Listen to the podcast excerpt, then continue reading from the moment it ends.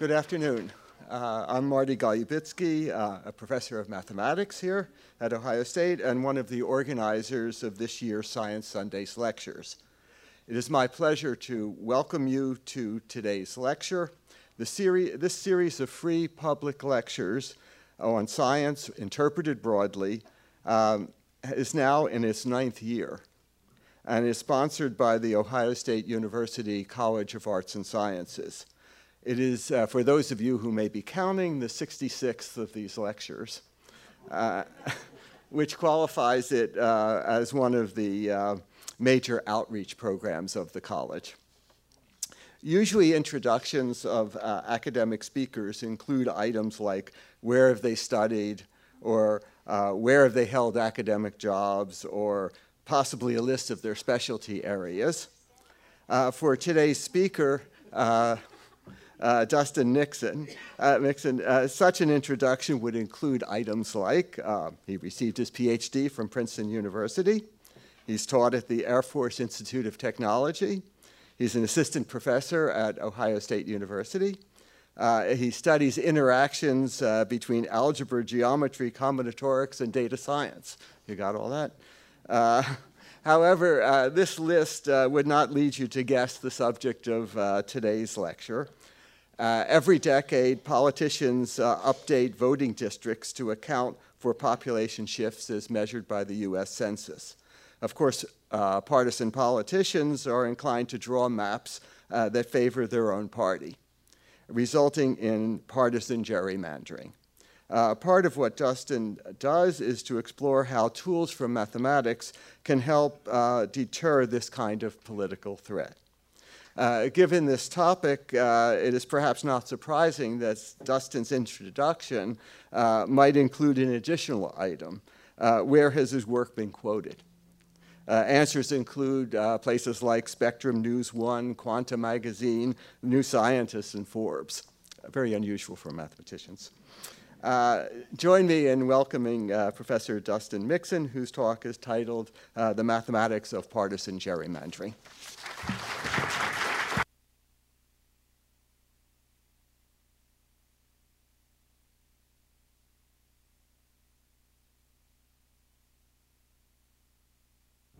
Turned on now. Can you hear me?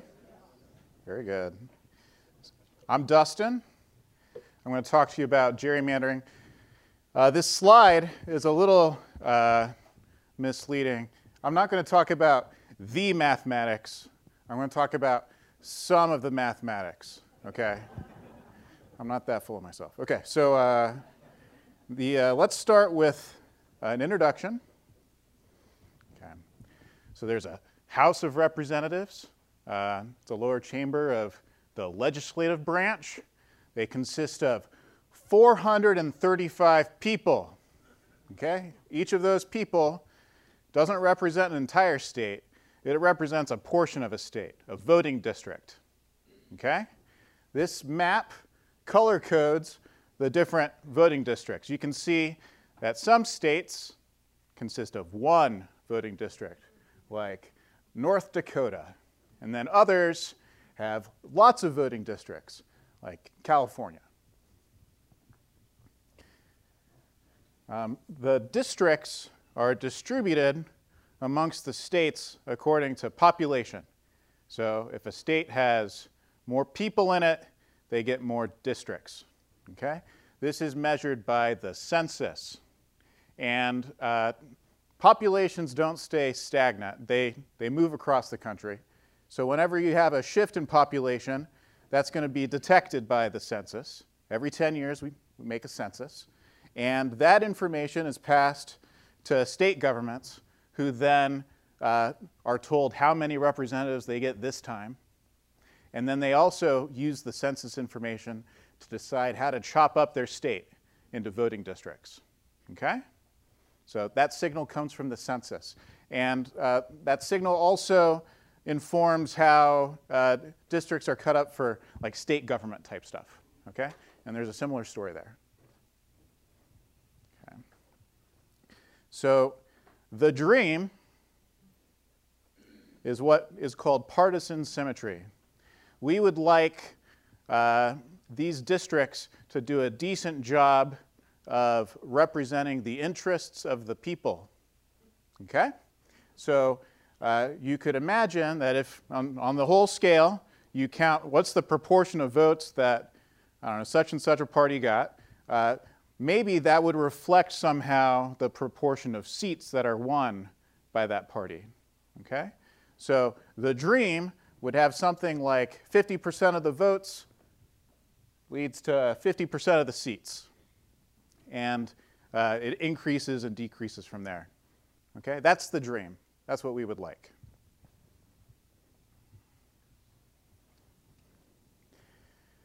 So, uh, Elbridge Gerry. This is one of our founding fathers. Okay? He signed the Declaration of Independence. He was a governor of Massachusetts. He was even, he was even one of the first vice presidents of these United States. But you don't know him from those uh, accolades. What you know him from is gerrymandering. Used to be called gerrymandering because his name's Gary, but English. Okay. the main idea of gerrymandering is to manipulate these uh, voting districts in a way that benefits you or your party or whatever. Okay? You want to get an advantage by messing with boundaries. So let's look at a cartoon. Imagine this is a state, and the north part of the state is very red, the south part of the state is very blue. Okay?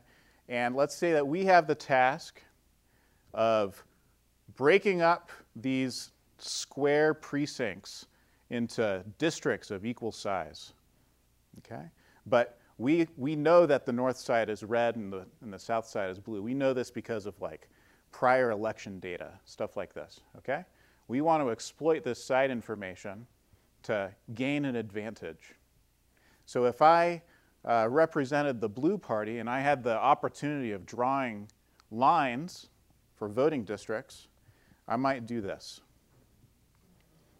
So uh, this is doing a move called cracking. We crack the red vote across a bunch of different districts so they don't accumulate enough voice to uh, get a seat. So you'll see this first district has a majority blue, so we're going to win that first district. Blue will also win the second district. Blue's going to win all of the districts because blue had the pen. They will make the map in a way that gave them an advantage. This is gerrymandering. What if red had the pen? If red had the pen, red can also score an advantage. Used to be red has only 40% of the vote, and they're able to get three out of five districts, three out of five seats by drawing these con contorted uh, voting districts. So let, this is one of the districts, this, this weird U shape, okay? There's one red precinct, and the rest are blue. Total of 10 squares. You need 10 squares to have this equal, equal amount per, uh, per voting district. Um, but they're packing all of these blue votes into a single district. They're packing all the blue votes into this other district, and then they're cracking the remainder across three voting districts. They end up scoring three seats from this procedure. Okay? Um, if you wanted a proportional outcome, like maybe you didn't represent red or blue, you just wanted democracy to work or something, then what you might do, what you might do is instead of doing like columns or something, just do rows, right? Just first row is a district, second row is a district, third row is a district. You end up with the same number of seats, same proportion of seats as the proportion of votes. That's gerrymandering. And this is just a cartoon of gerrymandering. Um, gerrymandering is alive and well.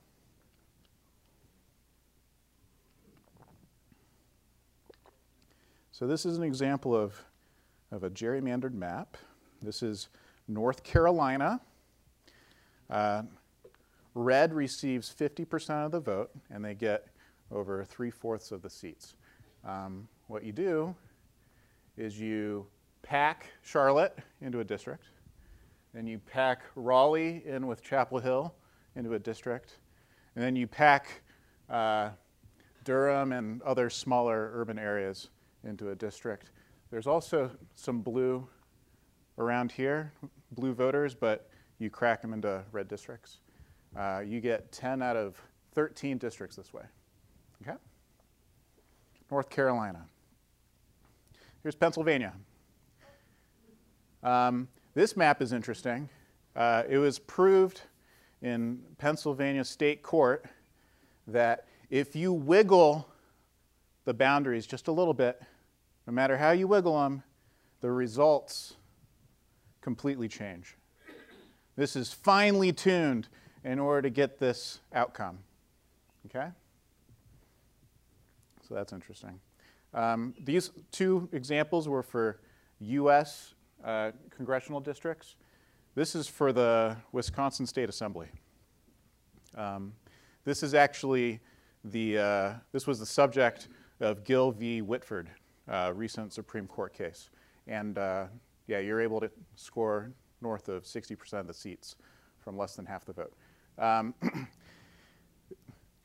you're seeing a lot of red on the screen. I don't want you to get the conception that this is a, a, a Republican problem. This is both sides.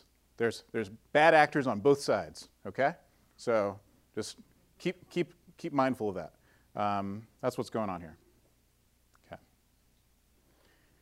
The perspective of this talk, the perspective that I have, the perspective that some other people have, is that uh, gerrymandering is a threat to democracy. Okay? Um, the, per, the perspective is that the citizens in a democracy should be selecting their representatives, not that the representatives select the people they represent. Okay? So uh, whether you're uh, blue or red, doesn't matter. Don't gerrymander. Okay? Um, and th- this perspective is important, especially right now. Um, the next census is just around the corner. And we need to be aware of what sorts of tricks are available to do gerrymandering. We need to be able to identify it, we need to be able to prevent it. Okay? This is urgent. So, uh, in this talk, we're going to break out into three parts. Uh, first part, I'll talk about district shapes. Then I'll talk about votes versus seats. We'll think more about this partisan symmetry, that S curve we saw at the beginning. Then we'll talk about redistricting protocols. FYI, the first two parts are going to make you sad. Okay? So just calm down, you're going to be sad, but then the third part, you'll receive some hope. Okay? Okay. And we're going to start with shapes. So uh, there's a long history of pointing out uh, gerrymanders by virtue of their shape. In fact, in the first gerrymander we've ever thought to uh, point out comes from uh, Gerry. He, uh, he approved this when he was governor of Massachusetts. And the local newspaper made a political cartoon out of the voting districts.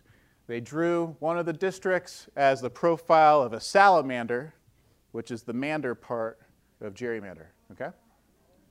Yeah. Okay. But uh, even today, our newspapers are showing us how these bizarre shapes are, uh, are all over the place, and this is bad. Um, so I want to kind of give away a little bit of my punchline early on, just so you don't get upset with me while you hear me talk. Um, these shapes are easy to poke fun at. That's why they show up in the newspaper. They make for good graphics. Um, but it's, it's not necessarily a good detector of the problem. Okay? Um, in fact, it could be counterproductive to zero in on the shape as the bad thing. Okay? But let's poke fun. Okay, so uh, th- here, here's, a, here's a district whose boundary is so out there that uh, you can design a, a 5K run around it, and uh, you have to make random turns. Like, why am I, why am I turning here? I, who lives here? That we need to make sure that they don't live in, in this district or this other weird thing. Okay. Um, so This is this is good good outreach or whatever, making sure people are aware that gerrymandering is a problem. Um, we can make fonts, computer fonts, just using weird shapes. I don't know if you can read this. It says Science Sundays. That's what we're enjoying right now. Okay. So you can, uh, you can, there's a website, you Google it, you find it. You can like type in whatever and it makes this thing and you can tweet it. Okay.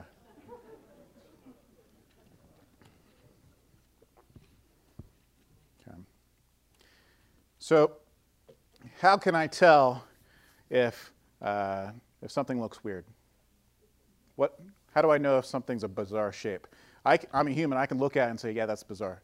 This is, uh, so North Carolina Okay, so that map in North Carolina I showed you wasn't the first stab they had in the last decade to draw a map. It keeps getting thrown out by, by courts. This was an earlier uh, district, um, and it looks weird. Uh, it like zigs and zags. Um, the fact that you're wasting so much perimeter in order to capture uh, this area, this voting district, is a feature that people use to quantify uh, how bizarre a shape is. And this feature uh, dates back to antiquity. Um, so there's this book. It's called uh, The Aeneid by Virgil. And there's this character named Dido. And Dido, uh, she did something noteworthy. So she goes to this place she's never been to before, and she's thinking, I'd like some land. Okay? So she finds someone with land and says, I want some land. Um, and they like haggle or whatever and she says, You know what? I'll just take, I'll give you this amount of money, and I'll take whatever land that I can encircle in the skin of a, of a bull. Some, sometimes it's an ox, but the skin of a bull. Okay. Um, the person she's talking to is, Yeah, sure. That's, you take the skin of a bull, you're, not gonna, you're going to get like this. Sure, great, easy. And then Dido, she's clever. So she instructs someone, I don't know if you can see this very well, she instructs somebody to cut the skin into really thin threads, okay? And then tie up all these threads to get a huge string, okay? Now she's going to use this string to encircle some land, okay? She wants as much land as possible. How does she do this? So this is what she does. Um, so this is water, and that's land. She takes one end of the string and puts it on the coast puts the other end of the string, another part of the coast, and then she makes part of a circle to enclose some land, and she tricks the guy, gets all this land. She founds a city called Carthage. She becomes the queen of Carthage. Okay. So she zeroed it. She zeroed in on a feature, uh, and that is that circles are particularly efficient at enclosing area. Okay, these are two shapes, circle and square. These have the same perimeter, but you see the square sweeps less area, right? Somehow the square, the, the perimeter isn't as efficient as the perimeter of the, uh, of the circle. Uh, and it took some time for mathematicians to get this right. Um, there's, there's this thing called the isoperimetric inequality. It's a thing that after seeing that circle and square, you might think, yeah, that's probably the true inequality. You, figure out what it is for a circle, and then you, uh, and then you generalize. Uh, I'll tell you, there's, there's an interesting history of math lecture roped into proving this correctly. Mathematicians keep getting it wrong. They finally figured it out, but uh, it, uh, there's a difference between conjecture and theorem. This is a theorem right now. So um, given any region in the plane, okay, like a square or a circle. Uh, I want you to think of the area. That's a number. Call it A. I want you to think of the length of the perimeter. That's a number. Call it L. Okay? Now I want you to do some things to A and L. I want you to multiply A by 4 pi. You remember pi. Just think about it. Okay? 3.14 or whatever. Okay. So multiply A by 4 pi. And then I want you to take L and multiply by itself. Take L squared. And it's always going to be the case that 4 pi a is less than or equal to L squared. Okay? Furthermore, the only way that those two numbers are going to be equal is if the shape you started with was a circle. Okay? Isoperimetric inequality. So this is some math speak that kind of tells the story that these pictures give you, right?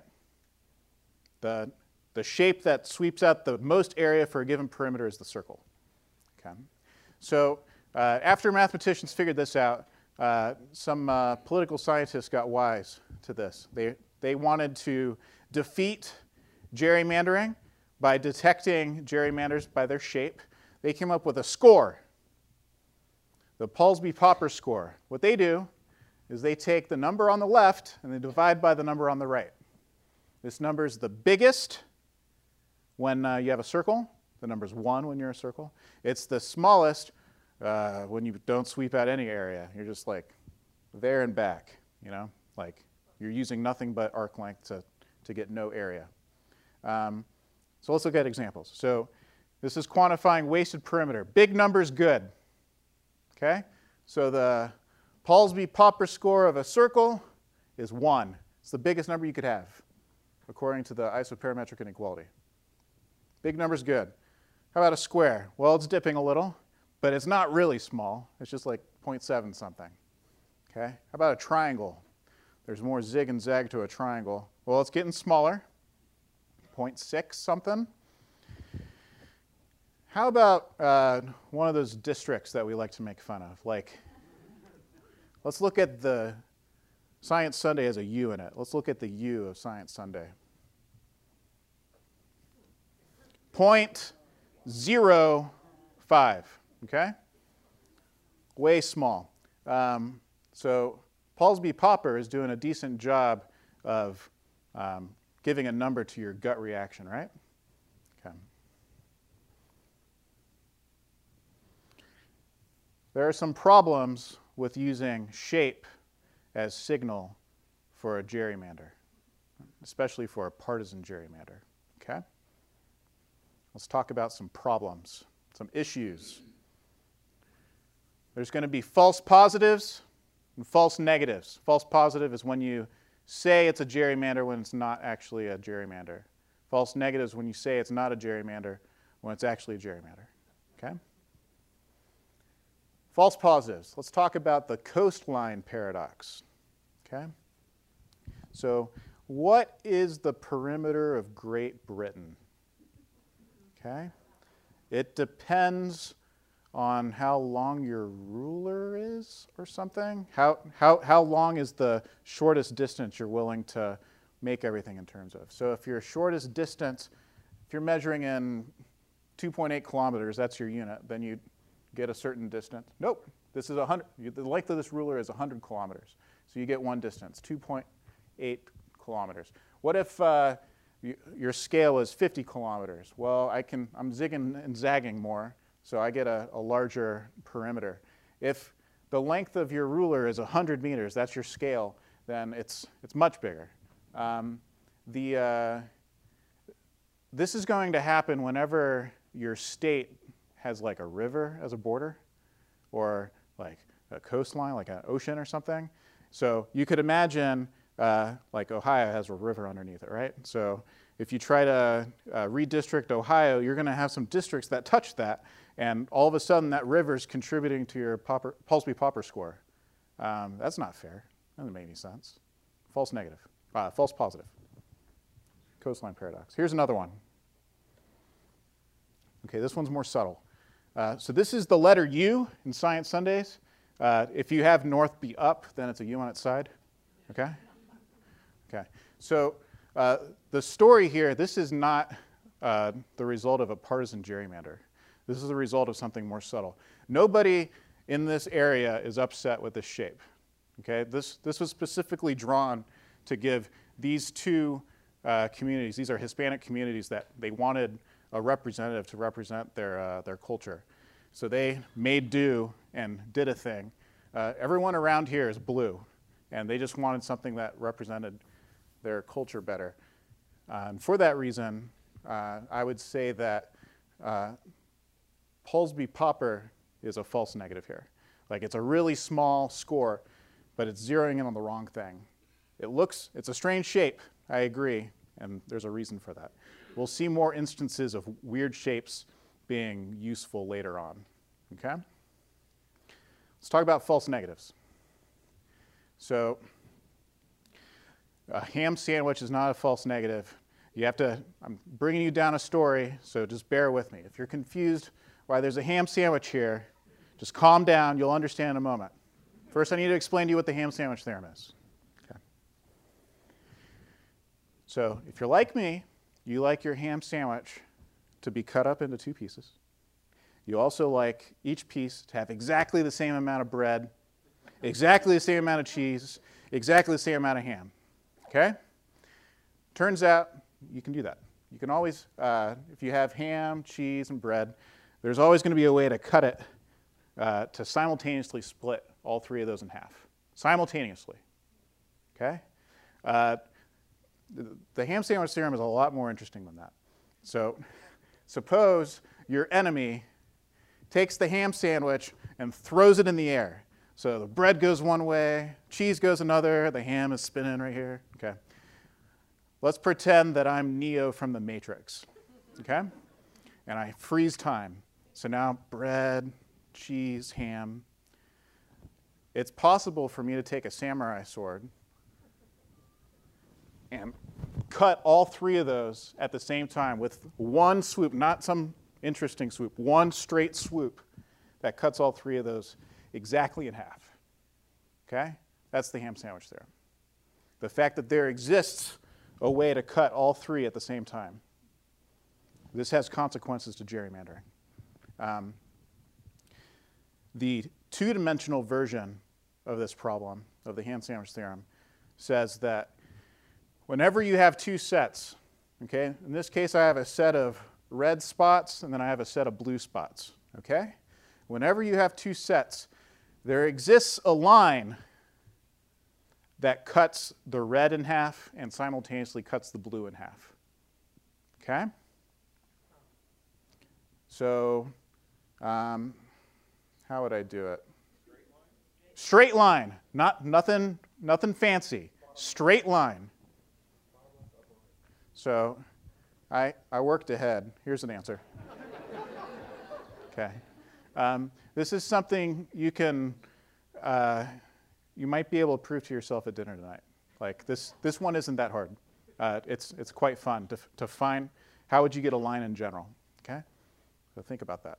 Um, so imagine if uh, right here I have a total of eight blue and a total of eight red.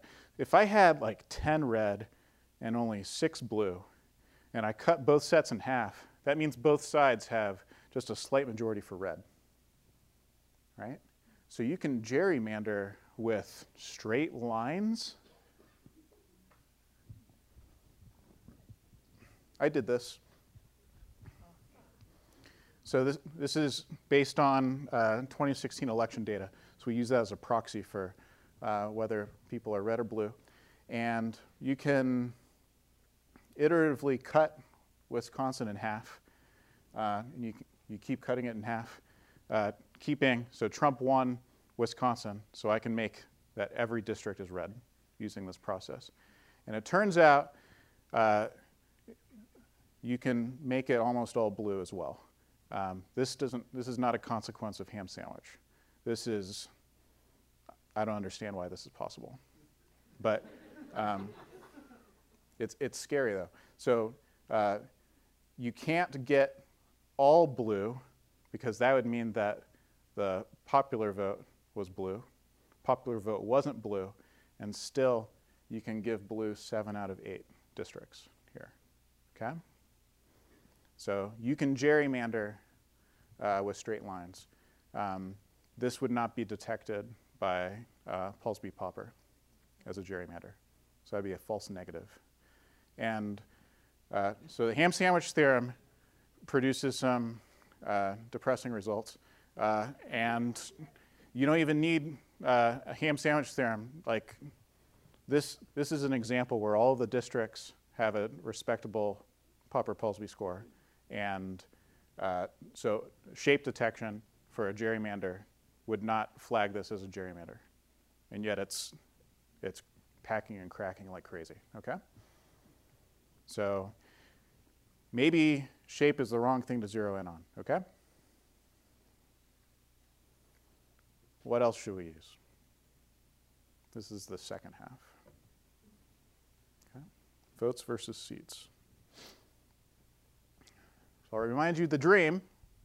The dream is that uh, I get a curve like this. If 50% of the people vote for a party, then they get like 50% of the seats.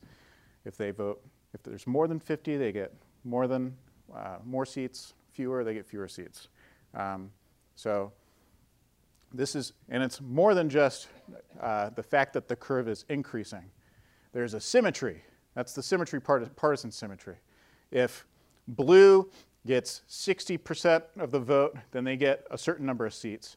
If red gets 60% of the vote, they get that same number of seats. Okay? It's symmetric. Um, so you would like your districting, the way you cut up your state into districts, you'd like it to have a nice S curve, to have this uh, partisan symmetry. Uh, you're not going to be able to tell. Okay? So just given a districting, you can like play with data, like model how people vote, and like get a model. Maybe it looks like an S, maybe not, but the court isn't going to care about your model. They're going to call it counterfactuals. They're not going to believe it. It's not going to hold up. Okay? So we want this thing that we can't attain. Uh, there are things that we can measure, things that we can actually detect. We can detect um, maybe whether the S curve is a straight line through 50 50. This is called proportionality. You want, uh, if you get 50% of the vote, you get 50% of the seats. If you get 70% of the vote, you get 70% of the seats. Uh, that could be a dream. That's called proportionality. The Supreme Court has already chimed in and said that uh, that's, that's an unconstitutional request. Um, that's, that's too hard of a request. Um, so proportionality, you can measure it because you can look at election data and measure how many votes and seats there were, but not good enough. Another thing you can quantify is you can try to point towards or quantify like packing and cracking. Like if, uh, if, your vote, if uh, the red vote is cracked across multiple districts, you'll see that there's a, a bunch of people in, in this district that voted red and it didn't uh, result in a red seat. Also, in this other district, a lot of people voted red, didn't convert to a seat. You can count how many times you got a bunch of votes that didn't convert. You can calculate all, uh, all these wasted votes and use that number. There's a tidy metric called the efficiency gap that mashes all these numbers together.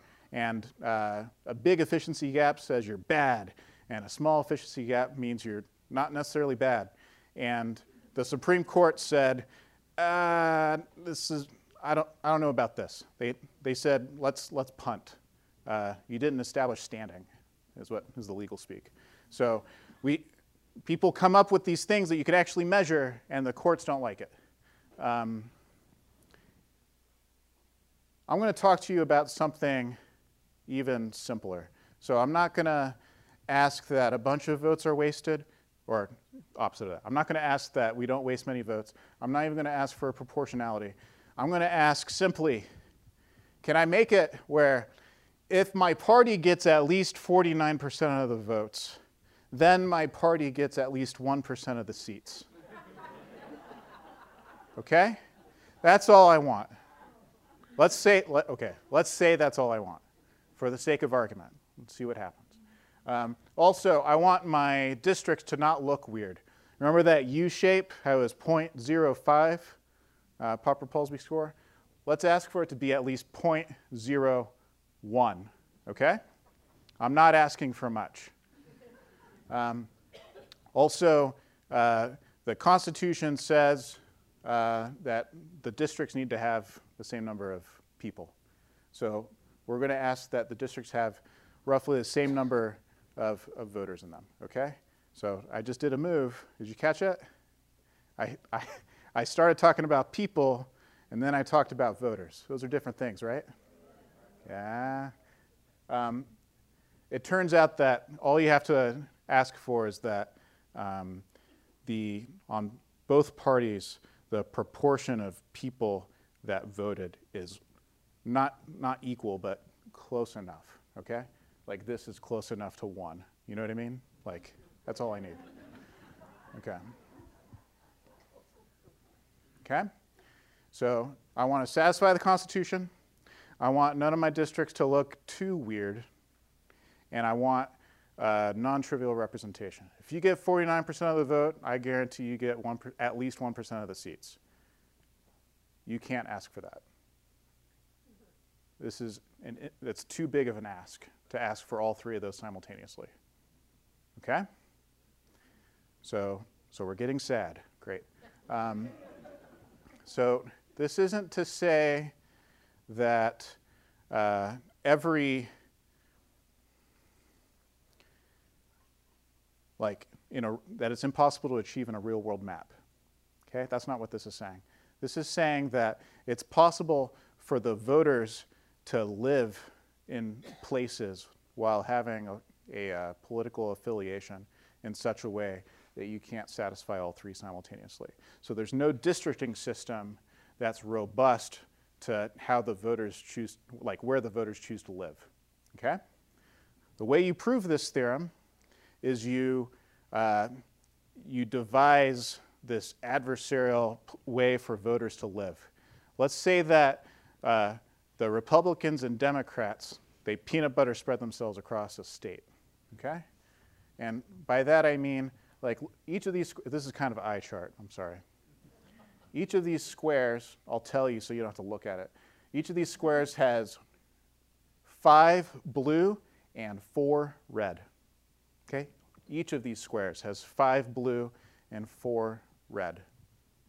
Um, so this is an extremely homogeneous mixture of red and blue across the state. Um, by doing this, let's say I were to draw a district that uh, didn't look weird. Okay? Since he doesn't look weird, that means that uh, if I look at all of the squares that he touches, most of the squares are not cut through.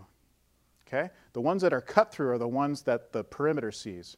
But if I have a lot more area than the square of my perimeter, then most of the, the squares that my district comes in contact with are unharmed. So you still have that most of the people in your district are blue.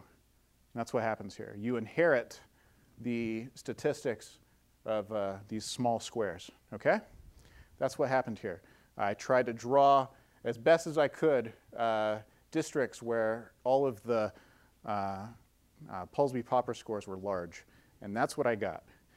And then uh, I wanted to convey, well, what if I tried to make it so that uh, the proportion of red uh, to blue matched the, the votes. You know, I wanted the seats to be close to the, the votes. And what I did was I drew this map by hand, and I felt bad doing it.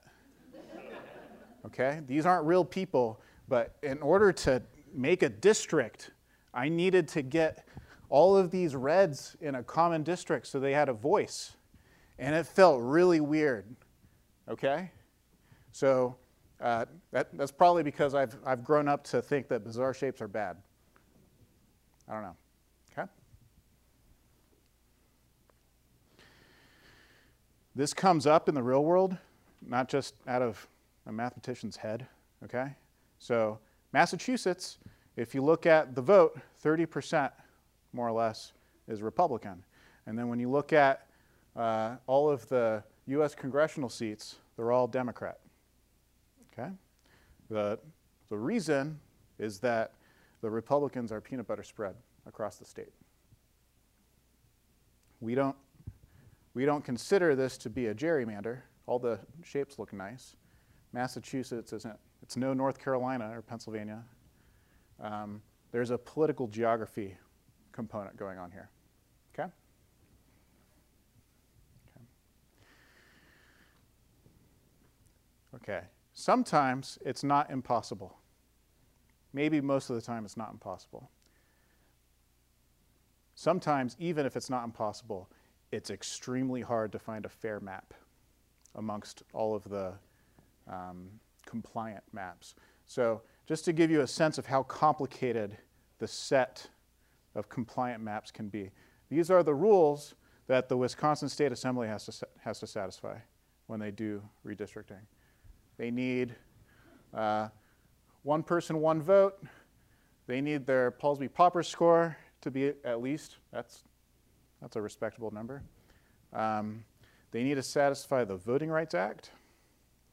Um, there's some history that certain districts aren't allowed to change. Um, there's lots of constraints that they have to satisfy all at the same time. And it can be difficult to thread the needle, like figure out how do I satisfy all these constraints and still be fair. So you can prove a theorem to this effect where we have a similar notion of compliant map as to the impossibility theorem. So I ask for one person, one vote. I also ask for a reasonable notion of uh, compactness. This one isn't Polsby-Popper, it's something else, but it's reasonable. And amongst all maps that satisfy those two things, I'm trying to find a map where if you get 49% of the vote, then you get 1% of the seats. So if I give you a map uh, and you try to find a fair map amongst uh, compliant maps, you're going to have a hard time. So in computer science, they would say that this problem is NP hard, um, which is a notion of how hard it is. Uh, here's a good way to tell you how hard it is. If you could solve this quickly, then you can break all of the cryptographic ciphers. so you could, if you want to hack into E-Trade or something, then you can write code that uses uh, this as a subroutine. And if you can quickly solve this, then you can quickly hack, okay? So the thinking of the times is that no, you can't crack these ciphers quickly. Those are actually hard. Uh, we don't know that for sure yet, but that's the thinking. And as long as we believe that, we have to believe that this is equally hard. Okay? So as long as you're putting money online, you have to agree that this must be hard. Yes, sir. So um, the uh, so the the locations of the voters are real numbers. So testing uh, all of the digits uh, is not something you can do in finite time, but you can still uh, restrict to a class where they have terminating decimal expansions, and then that subinstance would be NP complete. Yeah, uh, but since the voter locations are allowed to be at like pi comma e or whatever, uh, we say NP hard. But yeah, good question.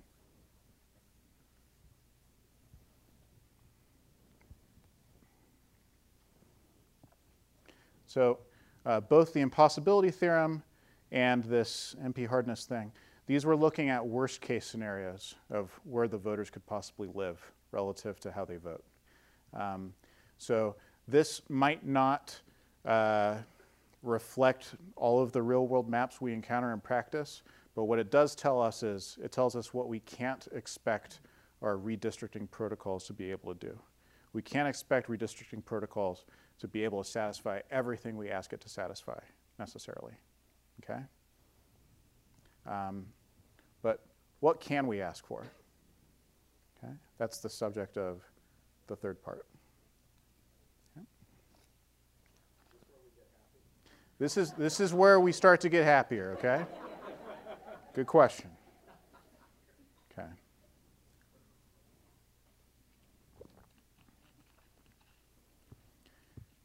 So we're going to look at a couple of protocols. First protocol, the shortest split line algorithm. So the way this works is we're not even going to pay attention to whether you vote blue or red. We're just going to draw the map uh, in a way that's the least gerrymandered looking as possible. Um, so uh, we need to cut up Maryland into some districts. So I'm going to cut up Maryland using a series of line segments. So I'll look at all possible line segments that break this state up into two equal parts population-wise.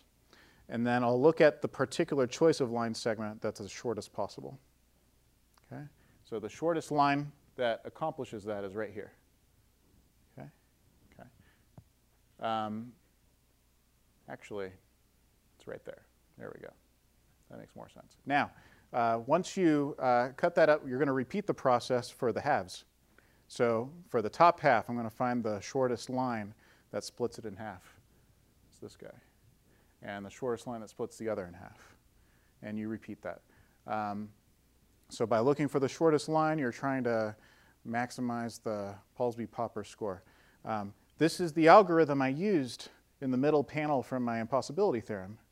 Um, and so there's a problem where you're, you're not paid, paying attention to the political geography. And so you might accidentally gerrymander in favor of one party over the other. Okay? So that's the first example. For the second example, I need you to think uh, creatively with me. So I want you to imagine that you fi find yourself in charge of these two kids. Okay? And despite appearances, these are brats. Okay? And there's, there's some cake in front of them. They both want the same amount of cake. Okay? So if you're a naive babysitter, you might uh, try your best to cut the cake in half and then give it to them. But invariably, one of the brats is going to whine that the other is slightly bigger than theirs, and the other doesn't want to trade. So that's not the right solution. What you should do instead is give the knife to one of the kids and tell him not to stab the other kid. Instead, that kid is in charge of cutting the cake as best as he can in half. And then the other kid gets to pick which of the two halves they eat. Okay? This is like a King Solomon type of thing. Okay. Um, so uh, recently, uh, some folks figured out how to transfer this, uh, this trick to the redistricting problem. Okay? So this solution for cake is called I cut, you choose. Um, for redistricting, it's going to be I cut, you freeze. Okay? So here's the game. You have two parties. Maybe you think of them as brats. Okay? And uh, they're going to take turns drawing a map. So the first player is going to draw uh, the map that he likes into K districts. Okay? He's happy with all K of the voting districts that he draws. He takes his map, he passes it to the second player. The second player then looks at the K districts and decides, okay, I'd be okay making this one an actual voting district. So whatever map we end up with, this is going to be one of the voting districts. Okay? And then he erases the other lines and draws his own uh, map, so districts of his choosing. And he passes that map to the first player, who then freezes one of the voting districts. This one is definitely going to be a district in the final map. And they go back and forth. You end up with a map. Okay? I cut, you freeze. So there's a theorem that says this works well. So there's a th the theorem, uh, it factors out geometric constraints. So it doesn't require that when you draw the districts, it doesn't require that the districts are connected, let alone they have a large Popper-Polsby score. It just, you cut up the districts, uh, the map into districts. Um, no geometric constraints. If you play optimally, then you'll end up with a really nice S-curve when the number of districts gets large. Okay? This is interesting. Think about what happens in the game if the number of districts, if k equals 2. The first player draws a map, passes it to the second player. I guess I'll freeze this one. There's nothing else to draw. Pass it back. Great, I'll freeze the second one. We're good. Um, so this is the same as the first player gerrymandering.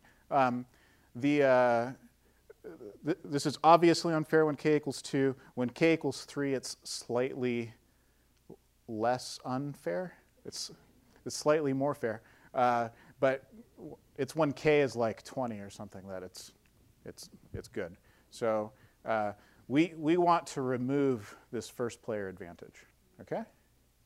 And that's the, uh, that's the intent of this new thing we have called utility ghost. Okay, utility ghost. So I have two parties, they're going to play a game. Okay? There's a map. Let's say the state has six precincts, and I need to break this up into two voting districts. Um, in this game, player one tells the top left precinct to be in voting district one. I don't know what voting district one is going to end up looking like, but I do know it'll end up having that top left precinct in it. Okay? That's the first move. Second player responds by sending the bottom left precinct to the second voting district. In the end, we're told that there's going to be two voting districts. So each of them has determined that one precinct is in the first one, another one's in the second one. We don't know what the rest of the map looks like just yet. The first player responds by sending uh, this precinct to the second voting district, et cetera. Okay? In the end, you get uh, a breakout of your precincts, in this case into two districts. Um, you got one and two. Uh, one is majority red, and two is majority blue. Okay?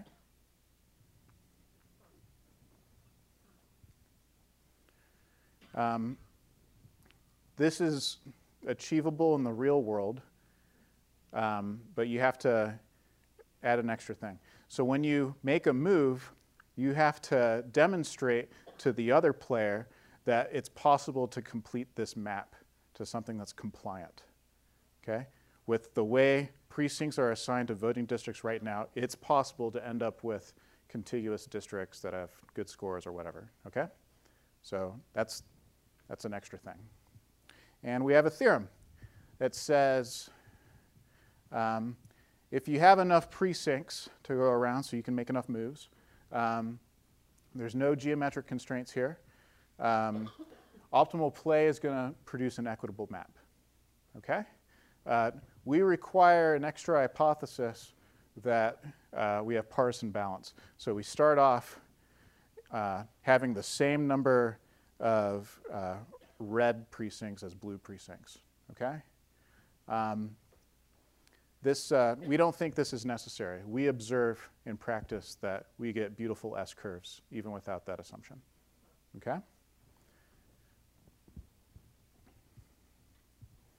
For example, um, well, this isn't practice, but we're, we're getting closer to practice here. So let's pretend our state consists of 10 precincts and we have to split it up into two voting districts. And they, let's say the geometric constraint is that both districts have to be connected. Turns out there's seven ways to do that in this case. Those are the seven possible maps. seven possible ways of breaking up the state into two districts. Um, if you were to uh, randomly decide whether precincts were red or blue, um, and then draw one of these seven maps at random, you would get a nice S-curve. If instead of drawing a map at random, you played utility ghost optimally, then you also get a nice S-curve. This, you get this no matter who plays first. Okay? Um, if you play uh, I cut you freeze, or equivalently ask the first player to gerrymander the map, then you get these wonky S-curves. Okay? As soon as you get slightly more than half, uh, this is a guide gerrymander. As soon as you get slightly more than half, you get all of the seats. Okay. Okay. Um, New Hampshire uh, currently has two districts. So you could imagine trying to play this game to uh, draw uh, those districts.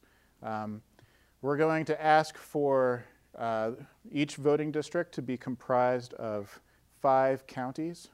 Actually, not necessarily five counties, just counties. And I want to be, each of them to be connected. I'm also going to ask that uh, the two different districts have the same population to within 10%. Okay, this is one person, one vote. Okay. Um, if we think of the presidential election returns as the truth for what is red versus blue. Um, you see that the vote is remarkably close in that state. Um, and even despite that, there's a compliant map that gives both seats to the Democrats. Okay? Um, if you play utility ghost, it, both sides play optimally. It doesn't matter who goes first. You're going to get one of the other maps. So not all blue. Okay?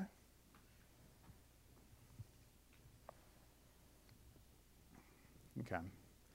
So uh, I spent the first couple of parts of my talk conveying to you that shape is not the right thing to zero in on for gerrymandering. Okay? You can gerrymander with nice shapes, thanks to the ham sandwich theorem. Um, sometimes you need to use strange looking shapes in order to accomplish uh, a fair end, fair redistricting. Uh, sometimes it's difficult to find a fair map amongst uh, compliant maps, even if it exists. Sometimes it's hard. Um, I showed you some uh, redistricting protocols. It looks like you can have a bipartisan protocol that delivers a nonpartisan outcome. So even though both parties are trying their best to gerrymander in favor of their own party, uh, they accidentally represent the people. um, we'd like some theory to explain the S curves that we observe, uh, even when we constrain the geometry. Um, we'd like to understand ulterior motives.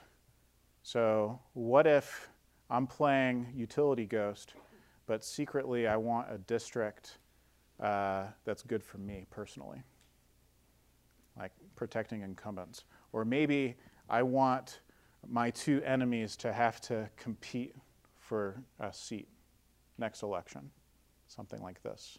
How does that factor into the game theory? Um, also, uh, the uh, artificial intelligence is getting scary good at games. So they can play, uh, the computers can play Go better than any human right now. Thanks, Google. Okay. Um, what you could do is maybe both parties want to play utility ghost, but they uh, maybe one side is self-conscious about how good they are at playing the game, so they'll just uh, give their game playing to a machine.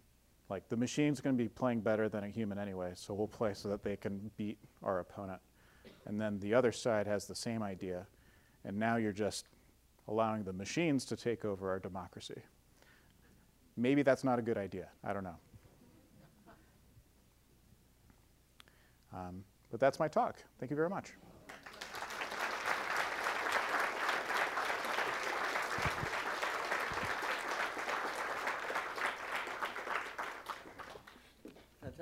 Talk. Uh, are you willing to take a few uh, yeah, questions? definitely. Uh, I just want to remind you before we go to the questions that we'll have a reception upstairs in the starters room. Uh, and if you would like to get your chocolate first, go quickly upstairs if you want to hear some more about the questions. You can stick around here. Uh, that's a voting paradox. Okay. Great. Can you bring a microphone around so we can all hear?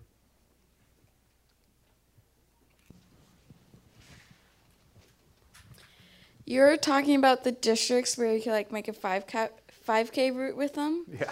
But with 5K routes, they almost always loop around, which is really irritating because sometimes you forget which way to go. I run cross country. Yeah, I haven't organized uh, one of these 5Ks. I just saw it in the news. Um, I think it, when I looked at the map, I think there was, a, yeah, I think that this is a turnaround point maybe, so they don't have to go all the way around. But uh, it's definitely uh, they're begging to get lost right about here, or maybe cheat and not not make the turn and get to the finish line sooner. Yeah, uh, presumably they had like lots of signage, maybe uh, people giving out Gatorade at those turning points just to, just to make sure they stay on track. Good question. Uh, With the Supreme Court decision, the late, late Supreme Court decision, leaving it up to each state Yeah. take care of their own redistricting. When, let me start over. Uh, with the Supreme Court decision to leave it up to the states to make their own decisions pertaining to the district lines being drawn, already unfair, how difficult will it be to make this thing right if it ever can be? Yeah, yeah. So um, I predict. So first of all, I'm not a legal scholar. I'm not a political scientist. Okay, I'm a mathematician. But this, I'll, you're asking me, so I'm giving you my answer. Um, the uh, I predict that um, things will change when a, a, a narrow window of opportunity presents itself. So it has to be uh, right around a census. It has to be when the party of power perceives a sea change is looming. And so they institute uh, some sort of bipartisan redistricting commission so as to cover their, uh, save themselves uh, after the election. Um, that's, but that's a, that's a case by case basis. So, what fraction of the states will, will do that? I have no idea. hmm Yes, sir. The question I had was in the situation like we have some states districts that are very red, some very blue. Do we get people that, you know, get dis- disappointed and they don't vote? You know, because, uh, because they figure it's not gonna count. And So we, we're always balancing the population versus voters. But do we really know who the voters would be if they felt their vote would count? And that's, that's the question, how do we Yeah. deal with that in the mathematics? The So- uncertainty, take that into account. Right. I, I, uh, I would be interested in uh, any polling data that doesn't filter responses out based on whether the pollster thinks that they're going to vote. Um, when I when I when I read polling data, they, the first question is like, "Are you going to vote?" And if the answer is no, they don't ask the, the next question. So I have no idea uh, what that it's it's a known unknown, so to speak, right? And uh, how how do you account for that? Uh, that's a great question. Yeah. There's a, there's a governance issue that this doesn't completely address. You know, one of the concerns has been that safe districts create more radical politicians because they can drive to each end. And, and is there any way to take into account making districts somewhat competitive rather than just safe districts? Yeah, so um, competitive districts are more plausible when they're, when a state is already, like at a state level, it's competitive. Um, in general, this polarization issue, uh, I, there's, there's another way to vote called approval voting, where uh, on the ballot you say whether you'd be okay with each person being uh, representing you. Um, and uh, the studies that I'm aware of suggest that when you do approval voting, the, the winners are the ones that are closer to the middle. So it, it counters the polarization problem. Uh, it's not, it, I, I think it's easier solved by changing uh, this majority or popularity wins kind of thing. So there's, the microphone's over there. Great. I'm a political scientist, and I was one of the five uh, negotiators who created Issue 1 in 2015. Okay. And there's some very good news about Ohio, and that is we did, in fact, follow your advice and take advantage of a moment of vulnerability on the part of the incumbent majority. We did create a bipartisan commission that will require two votes from the minority party out of the seven members of the, of the, co- of the uh, commission. And uh, in uh, one of the sections of the revised Constitution that goes into effect on January 1st, 2021, we institutionalize proportional representation. No. So uh, this is the only straight, uh, the only state in the country that will require uh, proportional representation as a criterion. Now, it is a second-rank criterion behind a whole series of county and city splitting limitations, but nonetheless, I think it goes a long way towards getting rid of gerrymandering, or at least constraining gerrymandering in Ohio. Very good. Thank you.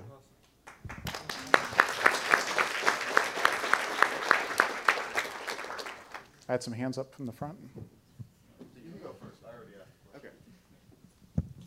Uh, hello. Uh, I was going to ask whether or not uh, you've been in contact with or had your work uh, be involved in any of the decisions by, uh, you know, either related to Ohio or other states or anything like that. Uh, No, whether or my, not that's so been it, picked up. It, it's gone the other direction where uh, I, I've spent time uh, being a political junkie online, getting upset, and having it inspire my math. So whether it'll uh, make a turn, uh, time will tell. Yeah.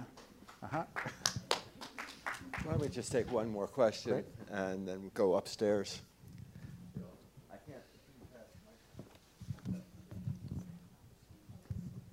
Uh, yeah, it's just a quick question. Um, I wonder uh, why do you want to ask curve instead of a straight line?